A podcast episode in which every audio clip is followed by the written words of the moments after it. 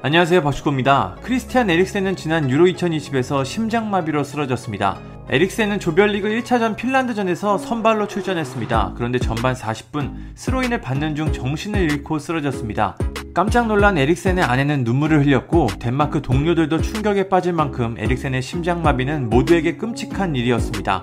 에릭센이 쓰러지자 의료진이 급히 투입됐고 에릭센은 심폐소생술을 받아 겨우 의식을 회복했습니다. 이후 덴마크와 핀란드 팬들 모두 에릭센의 이름을 외치며 그의 쾌유를 응원했습니다.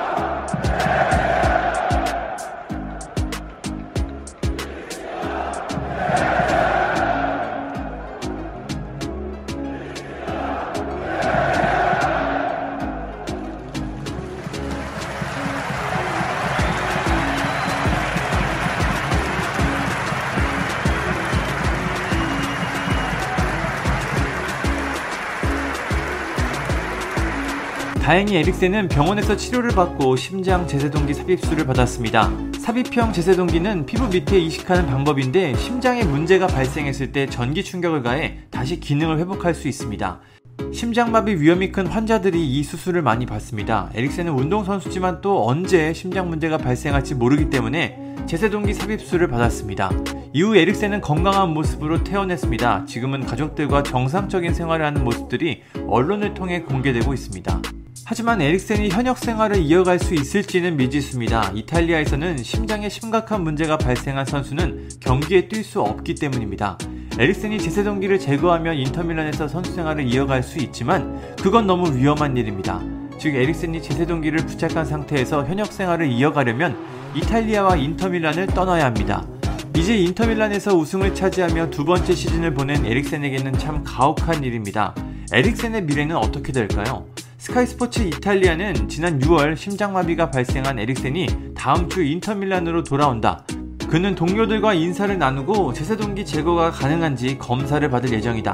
여기서 긍정적인 결과가 나와도 모든 재활 과정을 받아야 하기 때문에 6개월 동안은 뛸 수 없다. 제세동기 제거가 불가능할 경우 복귀할 수 없다. 이탈리아 외에서만 가능할 것이라고 보도했습니다.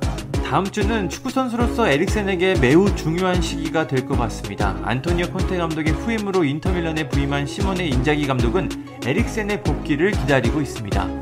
그는 안타까운 일이다. 에릭센은 내가 정말 기대했던 선수다. 걱정하지 말고 휴식을 취했으면 좋겠다. 감독으로서 나는 두 팔을 벌리고 그를 기다릴 것이다 라고 말했습니다.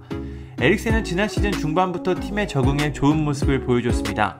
에릭센의 회복과 복귀는 인자기 감독에게도 중요한 일입니다. 하지만 에릭센이 인터밀란에서 뛸 가능성은 다소 낮아 보입니다. 프란체스코 브라코나로 이탈리아 의료연맹 위원은 에릭센이 이탈리아에서 완전히 뛰는 걸 허가할 수 없다. 만약 제세 동기를 제거하고 문제가 해결되는 것이 확인된다면 그는 인터밀란에서 뛸 수 있다라고 말했습니다. 즉 문제가 완전히 해결돼야만 인터밀란에서 뛸 수 있다는 뜻입니다. 하지만 심장에 한번 문제가 발생한 선수라면 계속해서 조심해야 합니다. 물론 제세 동기를 삽입하고 선수 생활을 이어가는 선수는 존재합니다. 과거 맨유에서 활약했고 현재 아약스에서 뛰고 있는 달레이 블린트입니다. 블린트도 경기 중 심장에 문제가 발생하며 쓰러졌지만 지금은 제세 동기를 삽입하고 선수 생활을 잘 이어가고 있습니다. 에릭센이 건강한 모습으로 좋은 선택을 했으면 좋겠습니다. 감사합니다. 구독과 좋아요는 저에게 큰 힘이 됩니다. 감사합니다.